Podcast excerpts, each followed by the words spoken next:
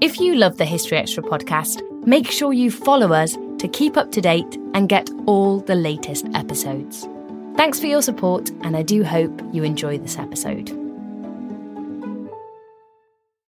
This episode is brought to you by Indeed. We're driven by the search for better, but when it comes to hiring, the best way to search for a candidate isn't to search at all. Don't search, match with Indeed. Use Indeed for scheduling, screening, and messaging so you can connect with candidates faster. And listeners of this show will get a $75 sponsored job credit to get your jobs more visibility at Indeed.com slash History Extra. Just go to Indeed.com slash History Extra right now and support our show by saying you heard about Indeed on this podcast. Terms and conditions apply. Need to hire? You need Indeed. When you need mealtime inspiration, it's worth shopping Kroger, where you'll find over 30,000 mouthwatering choices that excite your inner foodie. And no matter what tasty choice you make, you'll enjoy our everyday low prices, plus extra ways to save, like digital coupons worth over $600 each week. You can also save up to $1 off per gallon at the pump with fuel points. More savings and more inspiring flavors make shopping Kroger worth it every time. Kroger, fresh for everyone. Fuel restrictions apply. Two guys drove to work. Neither guy wore a seatbelt. One guy got a ticket. One guy didn't. The same two guys drove home. One guy wore a seatbelt. One guy didn't. One guy made it home. The guy not wearing his seatbelt didn't. Don't risk it. Click it or ticket. Paid for by NHTSA. Another day is here, and you're ready for it. What to wear? Check. Breakfast, lunch, and dinner? Check. Planning for what's next and how to save for it? That's where Bank of America can help. For your financial to-dos, Bank of America has experts ready to help get you closer to your goals. Get started at one of our local financial centers or 24-7 in our mobile banking app. Find a location near you at bankofamerica.com slash talk to us. What would you like the power to do? Mobile banking requires downloading the app and is only available for select devices. Message and data rates may apply. Bank of America and a member FDIC.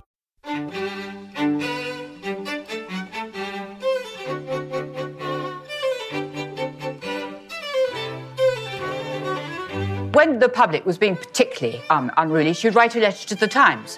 And she would say, you know, the Queen is feeling really, uh, has such important work to do and is so unhappy that would her people please be quiet and stop complaining? I mean, uh, and you can't imagine our present Queen doing that. That was Jane Ridley talking about Queen Victoria in a lecture from our Victorians' Day earlier this year.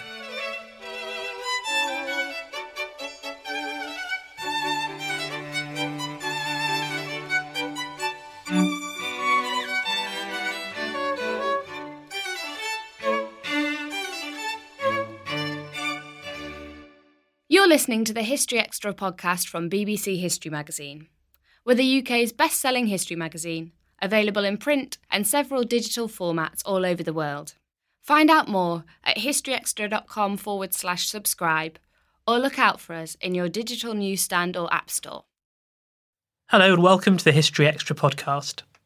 I'm Rob Attar, the editor of BBC History magazine. A few months ago, we held a day event at Bristol's M Shed Museum, themed around the Victorians. Among the speakers was Professor Jane Ridley of the University of Buckingham, whose topic was Queen Victoria herself, the subject of her recent biography in the Penguin Monarch series. Here's what she had to say. I wanted to talk about something that um, I don't think there's actually any real answer to, uh, but I just want to suggest some ways of thinking about Queen Victoria. Queen Victoria is somebody we sort of all think we're familiar with, but in fact, there are so many um, different views of her, and some of them uh, are um, really very wide of the mark. You, you may or may not be familiar with this image.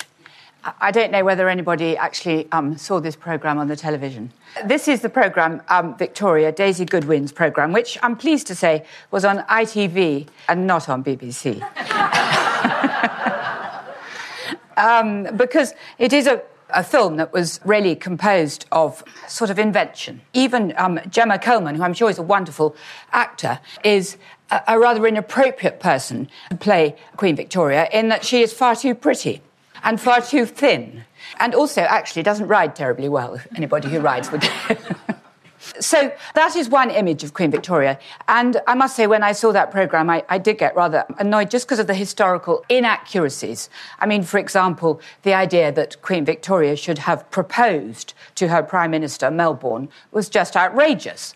Um, there was, you know, this um, 18, 19 year old girl to propose to a late middle aged man was totally out of the question, and there's no evidence whatsoever. But on the other hand, we have another image of Queen Victoria, which the programme Victoria was really designed to counter. And that is the picture here of Queen Victoria as, you know, the widow of Windsor. Queen Victoria uh, constantly swathed in black with a white widow's cap, black jet, black satin, black for the last 40 years of her life. Um, Queen Victoria looking particularly disapproving. And of course, you know, the famous uh, remark she's supposed to always have made we are not amused. That is a very much we are not amused photograph. In fact, Queen Victoria loathes being photographed. Um, and the trouble with early photography, as we all know, was that you had to stay very still uh, for many minutes while the photograph was being taken. So she always put on a kind of photograph face, which made her look um, really rather disagreeable. In fact, Queen Victoria, you'll be glad to hear, had an enchanting smile and a irresistible laugh, even though she did have very large teeth. So this, this picture also is interesting because um, when, when, if you look at the original uh, sort of plates, glass plates of photographs of Queen Victoria at this sort of rather late stage in her life, um, you'll find that in fact uh, they have been sort of, um, you know, photoshopped to make her look less large. So, in fact, here she doesn't look terribly slender. So you can imagine that in um, late middle age, Queen Victoria really was, as the um, Tsar Nicholas II said, a round ball on two sticks. I first came across Queen Victoria or Queen Victoria's letters in manuscript uh, when I was um, writing a biography of her eldest son, Edward VII, Bertie. And the relations between mother and son were bad, to say the least. And when I was reading the um, really th- thousands of letters uh, exchanged between them at Windsor in the archives, what you get from Queen Victoria's letters really shocked me. I mean, Queen Victoria's writing is famously difficult to read. Uh, particularly as she gets older, it is really, really hard. Even the archivists can't read it. But once you do decipher it, the things that she said about and to her eldest son were quite astounding you know, that he was weak, that he was ugly, that he was um, easily influenced, that he should never, never, never become king. All this sort of really angry stuff that poured from her pen. And I felt that at that point, that Queen Victoria was really, you know, particularly by the standards that mothers in the 21st century suppose, we might feel that about our sons, but we shouldn't ever say it or write it. uh, she seemed to have no sort of boundaries, no limits uh, no sense of where she should stop. And there is a, a, rather good, good saying that, you know, the Hanoverians, and of course Queen Victoria was a Hanoverian, member of the Hanoverian dynasty, that the Hanoverians are like ducks. They trample on their young. And Queen Victoria certainly was like a sort of mega duck. She really did sit on her young and um, torment them. So that is a side of Queen Victoria that is rather sort of hard to accept. And, and I must say that I didn't give her, I don't think, a very friendly write up in the book that I wrote about Edward VII. But then I was asked to write this very short book about Queen Victoria for Penguin Monarchs, which, you know, you can find out there. And um, I, I had to look at things from Victoria's point of view, obviously. And I found myself thinking that Queen Victoria, in many ways, was a much more sympathetic character um, than I had thought when I was writing about her as a mother from the point of view of her son. And I think one of the things that, that really struck me reading her letters and diaries from her point of view was the terrific tension that she felt really right up until the end of her life between her role as a woman and remember, we're talking here about Victorian society, where women were, you know, they didn't have, they didn't have legal rights. Uh, they were not um, persons in the, in the law until really late on in the, in the middle of the century. They were absolutely inferior to their husbands. Victoria was brought up with that culture. She was brought up to believe that as a woman, her destiny was to kind of subordinate herself to a man in marriage. That on the one hand. Uh, and then on the other hand, this in conflict with Victoria's idea and sense of her destiny as queen. And even as a very young girl, you get this extraordinary steeliness of character. As, as a very young girl, she was brought up at Kensington Palace by her mother, the Duchess of Kent. Don't want to talk about this part of her life too much.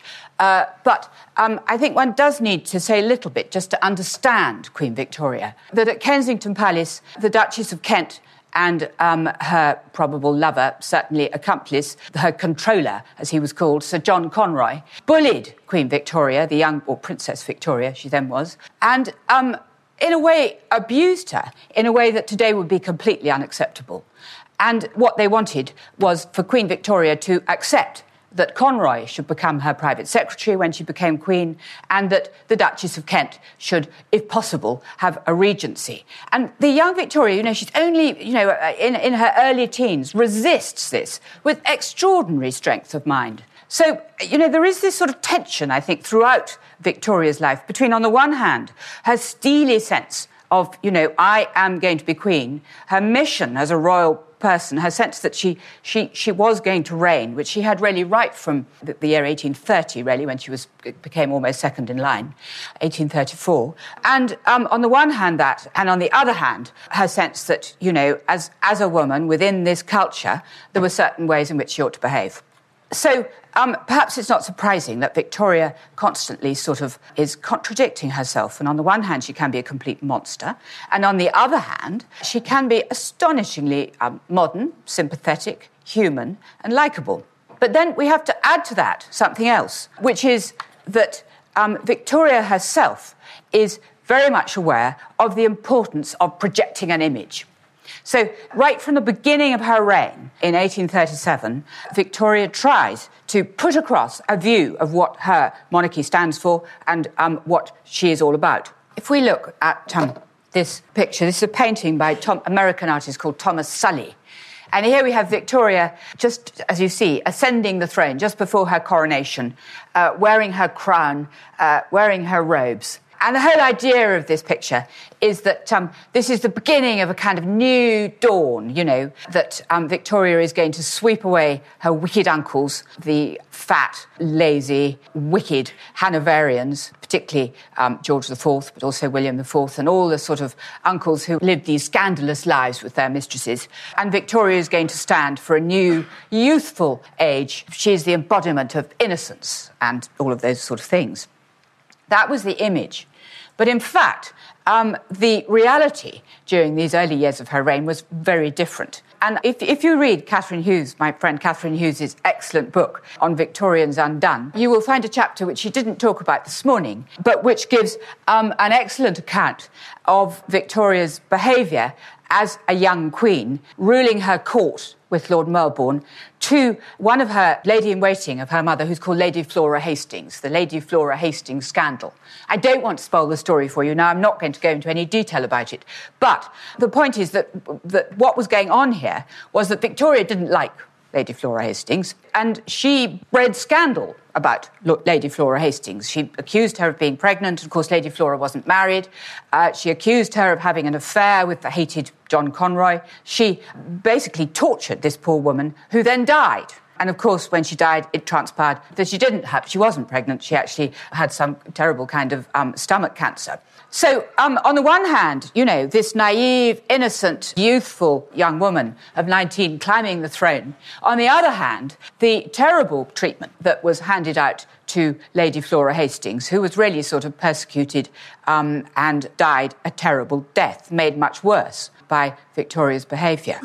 Now, if we kind of leap forward to another picture, which is proposing a particular view of Victoria's monarchy. Here we have 1846, and this picture is called The Royal Family in 1846. It's by Winterhalter, who was Victoria's favourite artist, an Austrian. And um, you can see that um, it's an extraordinary diagram, really, of what the new Victorian monarchy thinks it's all about. By now, Victoria has married. Uh, she's married the love of her life, her first cousin, Prince Albert, in 1840. And as you can see, they've already produced um, one, two, three, four, five children uh, in very quick succession. This is only after six years of marriage. Here we have, on the, on the one hand, um, Queen Victoria wearing her sort of, um, you know, looking like a queen, wearing her crown, wearing a garter ribbon. And next to her, Prince Albert. Albert also is wearing a garter ribbon. And when this picture was, was shown, people were very critical of it because they said it made Albert look much more important than Victoria. He's the dominant figure. And Albert is eyeing his son, eldest son, Bertie, on Victoria's, with a red dress on Victoria's right. And um, it, it, this is the idea is that Albert is going to train up Bertie uh, to become an ideal ruler and to carry on Queen Victoria's line. And so here we have this royal couple doing lots of ruling. And then um, also we have in this picture all their children, with the baby even. And, um, you know, the picture is a complete sort of fantasy because actually they didn't dress up their children like this as though they were having a children's party and sit there in their court dress, you know, frolicking with their family. It's, it, it, it's, it's not how it was at all. But it was designed to make a point, putting the children in there. And the point was that this is a perfect family. This is the ideal family. This is, this is the equivalent, rather, of those slightly ill judged television programs that the present Queen, do you remember the, the, the program of, of, of them having a barbecue at Balmoral? in the 1960s, which caused such a sort of rumpus because it was so unreal. Well, this also is even more unreal picture of family life. But the idea was that you had a family on the throne, that it was a family that behaved like other bourgeois families.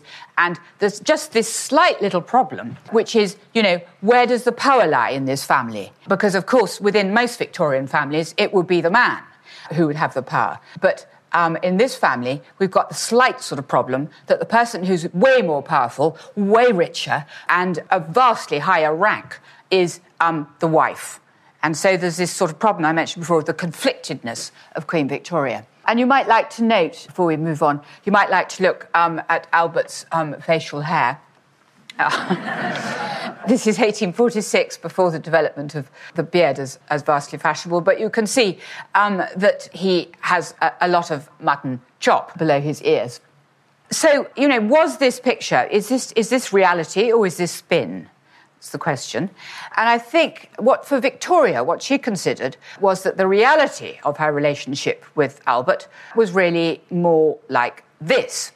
This picture was not publicly displayed. It was actually called a secret picture, the secret picture, which, or the bedroom picture. Uh, and Victoria commissioned it herself and gave it to um, Albert as a present for his 24th birthday. Now, I don't know what you think this picture might tell us about um, Victoria's view of her relationship with Albert. But it seems to me this is uh, clearly, I mean, Victoria's got her hair done, she is throwing her head back.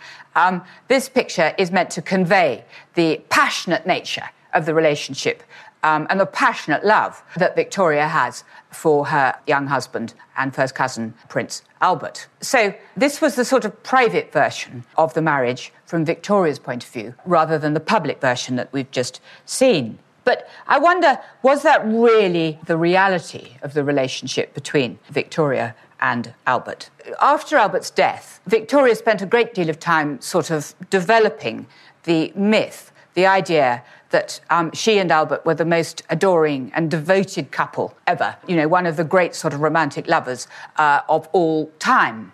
But was this really the truth? Well, you might think perhaps from that picture that it was.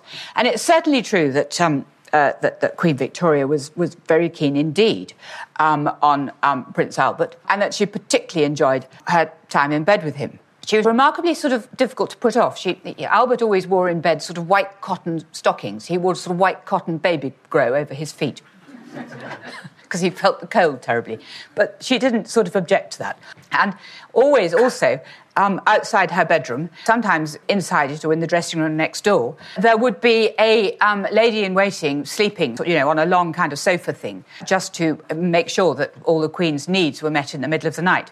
But in spite of the sort of public nature of Queen Victoria and Albert's bedroom, it nevertheless was a, obviously, we've seen six children in, in, almost as many years, it was a very sort of unproductive. uh, part of her life. So, I mean, there's no doubt at all um, that, you know, Victoria was totally uh, sexually infatuated with Albert.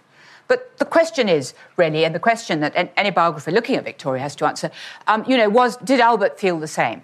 And I think that um, if you look at things from Albert's point of view, um, essentially, uh, Prince Albert had been um, trained uh, since his early teens uh, for the job of marrying Queen Victoria. Uh, Queen Victoria and Prince Albert, they shared an uncle, Uncle Leopold, who had been married to um, Princess Charlotte, who died, and then became King of Belgium. And Leopold, who had, you know, him, thought that he himself was going to rule England, but was cheated of this by the death of his wife, Princess Charlotte, who had been the heir to the throne, feels that if he's not going to rule, well, at least he's going to make damn sure that his family, the Saxe Coburgs, are going to um, take over the throne of England. It is an extraordinary dynastic coup d'etat that is going on in a very sort of sneaky way. Albert, the um, nephew of, of, of Leopold, first cousin of Victoria, was a, um, uh, you know, that he came, Coburg. I don't know, has anybody been to Coburg? Coburg is a town about the size of Salisbury. The territory of the Duke of Coburg, Albert's father, was about the size of the Isle of Wight. Bristol is way bigger than Coburg and way more um, impressive. It was tiny, small, provincial German state. Albert was not even the first son. He was the second son uh, to this duchy, and also the family to which he belonged, the Saxe Coburg Gothas. They, they were not, um, if you talk about Queen Victoria's wicked uncles, the Coburgs were infinitely worse. Um, they were all of them riddled with syphilis. Um, and particularly Albert's father, Duke Ernest, who had a, a, very bad reputation. Albert's mother was banished from court, allegedly because of uh, she was um, unfaithful and had an adulterous relationship, slight double standards. And also Albert's brother, another Ernest, was equally riddled with syphilis. So they were not, I mean, they had nothing going for them except ambition. And Albert, unlike the rest of his family, presumably because of his mother, has, is extremely intelligent. A brilliant sort of scholastic brain. He would have made a wonderful sort of professor. He had great, a great sort of academic ability. So he works very hard. As a little boy, he does very well in his lessons, and then he is promoted by his uncle Leopold, trained to become a ruler and marry Victoria and take over control of the English throne. That was the sort of Saxe Coburg project. So for Albert, marriage to Victoria is not really about all these romantic things like sex and love. Marriage to Victoria is about a job. And fortunately, he doesn't really approve of Victoria as a young woman. He thought she was far too flighty, went to far too many parties, very frivolous. Um, and he really wanted to break off the relationship if he could. But unfortunately, he comes to England, and Victoria falls madly in love with him on first sight, proposes to him, she proposes to him, note, um, within five days of meeting him. She doesn't, by the way, even, you know, tell her mother. She just does it. She lets the Prime Minister know, by the way, I'm going to do this, but, you know, uh, um, complete sort of self willed steeliness. And Albert accepts and then begins, once he's married to Victoria, um, Albert begins to take over power. And the easiest way to do this is basically by making Victoria repeatedly pregnant. Um, because um, you know, clearly she's not going to be able to do all the reigning if she's um, constantly feeling sick or lying in after um, giving birth to her babies. And so poor Victoria, during this period of her life, is incredibly conflicted, to use an awful word again, because, you know, she adores Albert, but she knows she's queen and she doesn't really want to share power with him, but she knows she can't do it. And it's perhaps for that reason um, that she's so bitterly resentful of her babies and her children. And she says wonderful things about children and babies. Like, you know, I can't bear babies. She said they look like little frogs. Uh, and all that awful shadow side of marriage, she calls it. She makes no attempt to be sentimental and say how lovely it is to give birth to another life or anything like that. She's always completely blunt about her feelings. But I can't help feeling that one reason why she's so sort of down on babies and childbirth is because she knew that it was locking her into a prison where she couldn't do what she felt was her mission, what she really wanted to do, which was to be queen. And so um, Albert, for his part, throughout this period, is using and that really is interesting. I think what something that's emerged recently from looking um, uh, carefully at the evidence that Albert actually is. Um, I don't know. Do any of you watch The Archer? I'm sure you don't. You listen to The Archers, do you?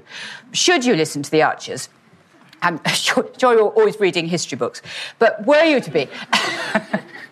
Should you have listened to The Archers, you may know somebody called Rob Titchener. And for those of you who don't, um, Rob Titchener was this kind of controlling husband who, you know, nowadays we have a we actually have a law, don't we, to put Rob Titchener inside. But um, in the days of Prince Albert, this was not the case. And of course, the, uh, the controlling husband was sort of licensed, really, in the Victorian period by the Victorian idea of marriage and the roles of men and women. And Albert um, does actually control Victoria as his wife in an extraordinary way. Victoria had a terrible temper. Bad temper was a thing you were allowed to have as a Hanoverian. It was one of their traits, you know, it was like being good at music or something. but the Hanoverians, not particularly good at music, but very good at shouting. But also remember that Queen Victoria's grandfather, George III, had been, um, about whom there was an excellent um, BBC programme the other day, I don't know if you saw it, but George III um, had been mad in the last um, 20 years of his life. And the doctors thought, um, wrongly probably, but they thought that the madness was hereditary and that one of the symptoms of this madness was shouting, losing your temper. Albert believes that Queen Victoria has most likely inherited the royal madness and his doctors are all telling him that th- this is the problem. And he was told by the doctors that in order to um, keep her calm, he must never, if she loses her temper, what she must do, you must just walk out of the room.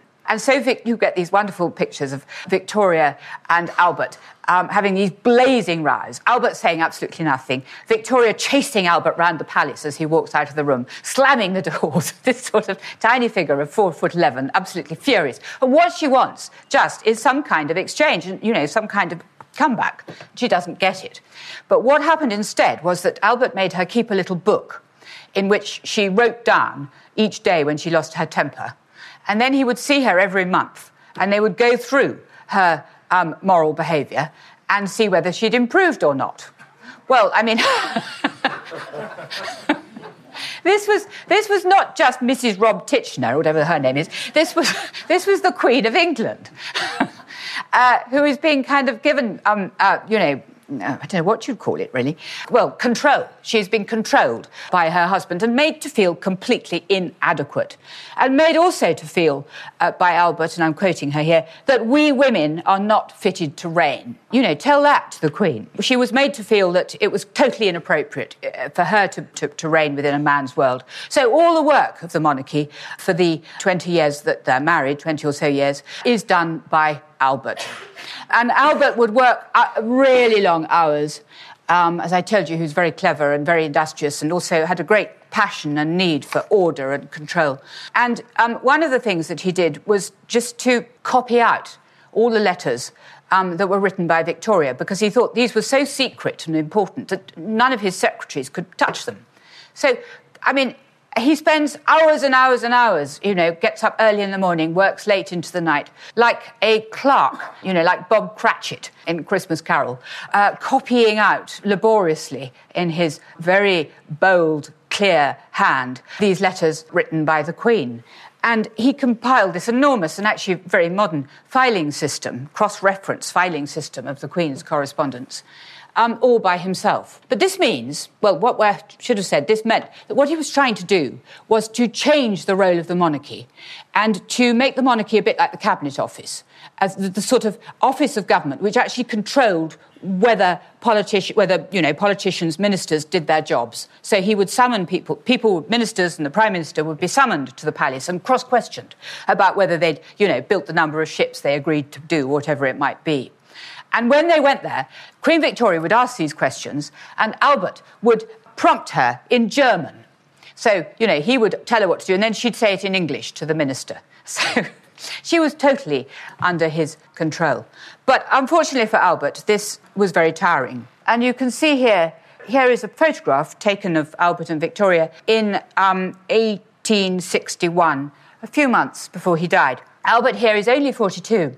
And he already is looking very tired, balding, and um, rather paunchy. Uh, what actually was wrong with Albert is still debatable. We don't know. Albert died, as I'm sure you know, of allegedly typhoid fever in 1861, a few months after this photograph was taken. There was probably some underlying illness. It may have been stomach cancer, it may have been Crohn's disease. Queen Victoria forbade an autopsy on Albert after he died, so we don't actually know, and perhaps we never will know precisely um, what was wrong with him. But I think it's thought to be unlikely that he died of typhoid. He died of some underlying illness plus uh, pneumonia. Now, given what I've just said, given Victoria's total emotional de- and, and political dependence on Albert, given the fact that Albert was really doing the job, Albert's death came as a devastating blow and so, uh, you know, it, it, Victoria, 1861, she dies in 1901. She's got 40 more years to live. And yet, she, she's convinced, really, from 1861 onwards, that she is really about to die. And she's endlessly writing letters saying, you know, I'm just longing to join Albert as quickly as I can. She commissioned her own sort of effigy for her grave at Frogmore, which is a huge mausoleum which she erected in Albert's memory.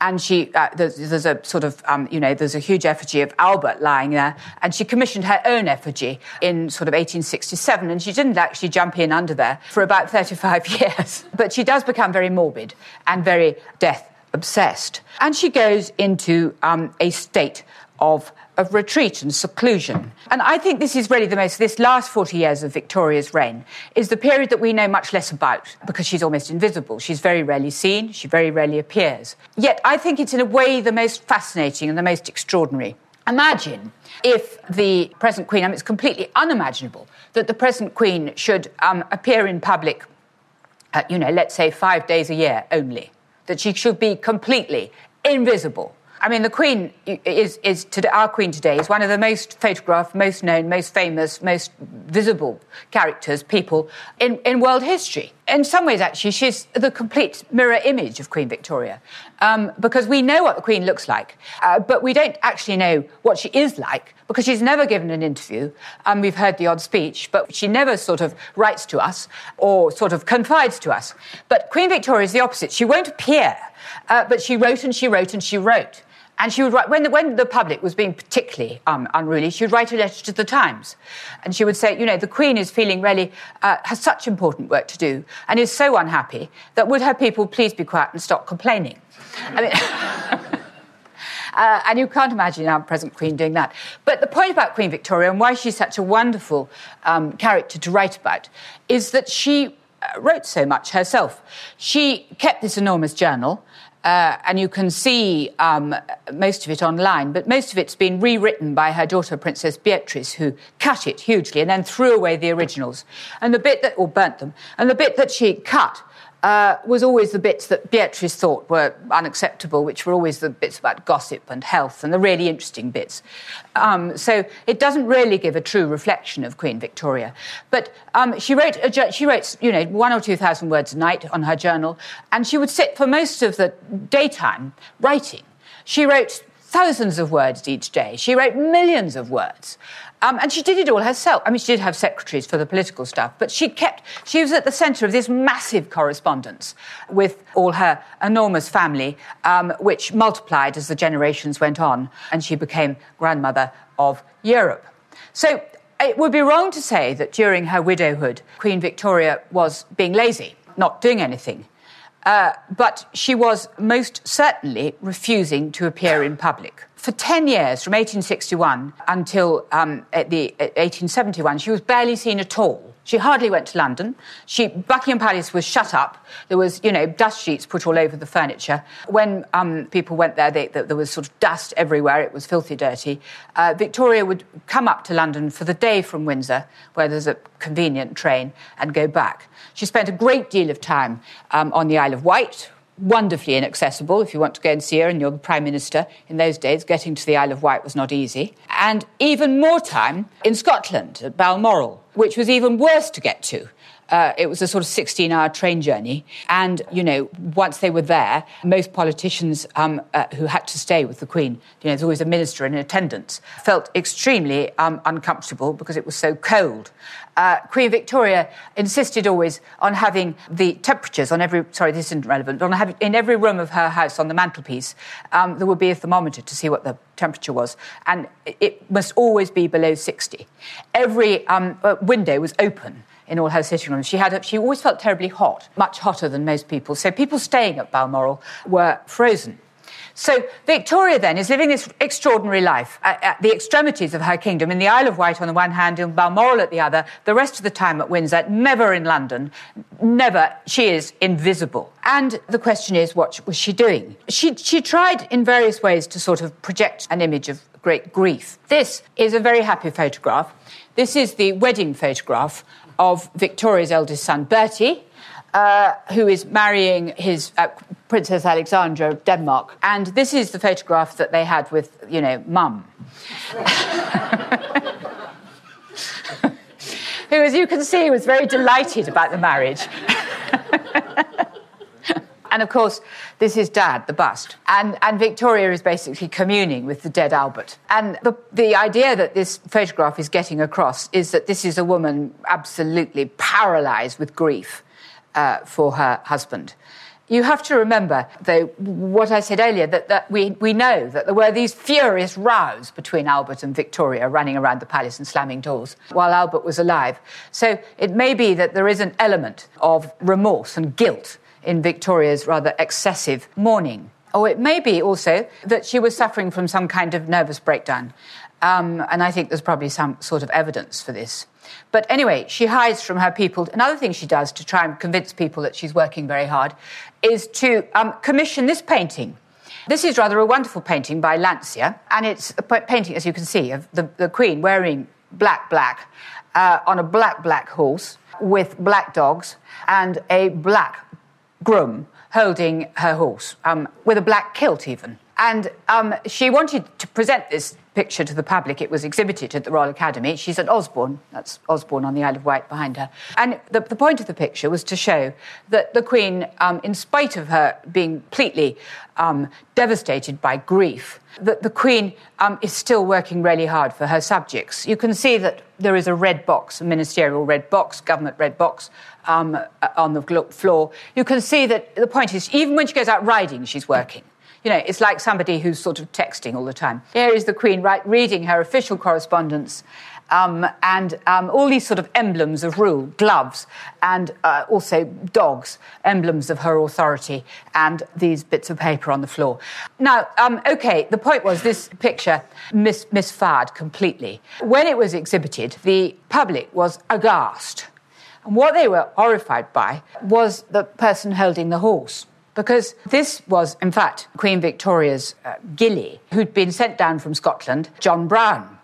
And you can see from the picture that the painter, Landseer, has given John Brown, which was true, um, a beautiful pair of legs. And also, he's rather a fine figure of a man. And so, um, what the picture seemed to suggest was not that Victoria was working frightfully hard despite her misery, but that she had um, an inappropriately intimate relationship with her manservant, the Scotsman John Brown.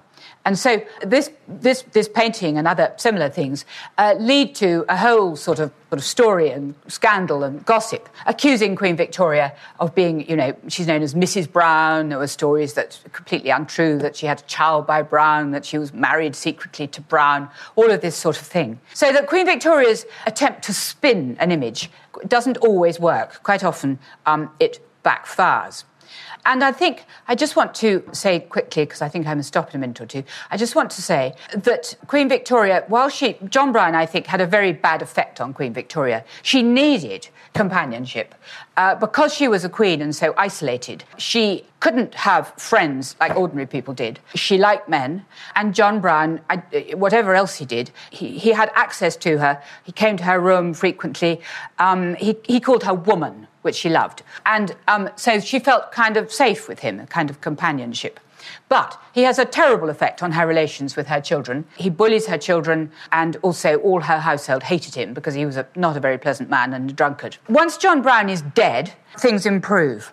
And in fact, what I found, and I want to end on a very cheerful note, is that um, once Queen Victoria is into her 60s, she suddenly does seem to be able to reconcile the two conflicting pressures of being a woman and being a queen. She becomes, as you can see from this Jubilee painting of 1887, she becomes grandmother of Europe. She becomes the centre of a huge extended family, which is also a massively powerful dynasty. And when this happens, Queen Victoria becomes much more fulfilled. She laughs, she makes jokes, people like her, and she's much nicer to her grandchildren than she was to any of her children. She gets on very well with her prime ministers, Disraeli and Salisbury, rather less well with Mr. Gladstone, who she can't bear. Um, but all the same, I do think that by the time, with a little bit of sort of bad behaviour, this is her Indian servant, the Munshi, who's a sort of Indian version of John Brown, to whom she is too close, some would argue. But apart from that, on the whole, Queen Victoria, as a, woman in her 60s and 70s, is somebody for whom I have nothing but admiration. Thank you very much.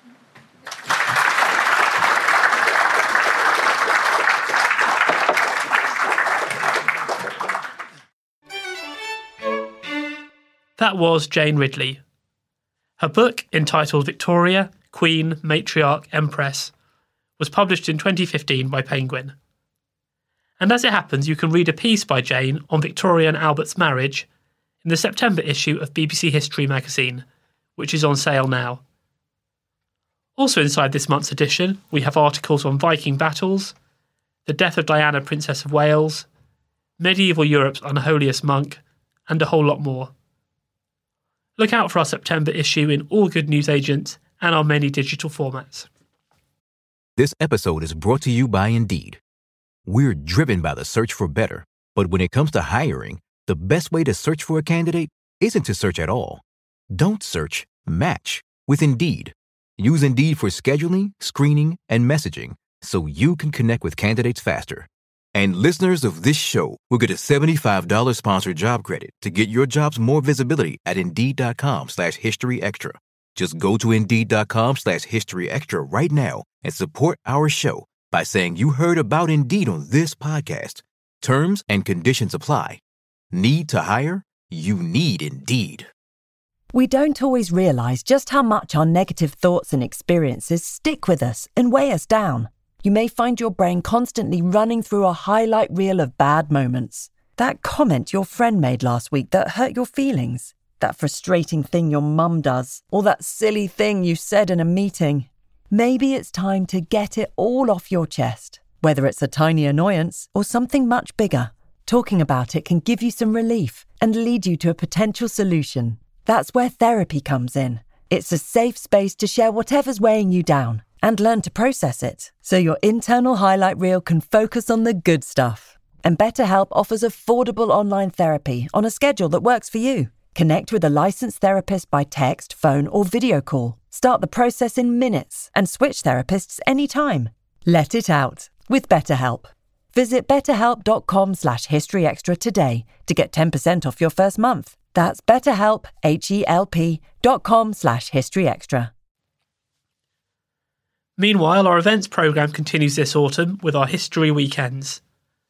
They take place from the 6th to 8th of October in Winchester, and the 24th to 26th of November in York. Speakers include the likes of Dan Jones, Michael Wood, Janina Ramirez, Alison Weir, and Charles Spencer. You can find out more details and book tickets at historyweekend.com. And that is about it for today, but please do join us again on Thursday for more from the world of history. Thanks for listening to this History Extra podcast, which was produced by Jack Fletcher. Do let us know what you think about this episode by emailing podcast at historyextra.com and we might read out your messages in future editions. Alternatively, why not keep in touch via Twitter or Facebook, where you'll find us at History Extra. For more great history content, don't forget to visit our website, historyextra.com, which is full of history articles, quizzes, image galleries, and more. Plus, it's where you can download hundreds of previous episodes of this podcast.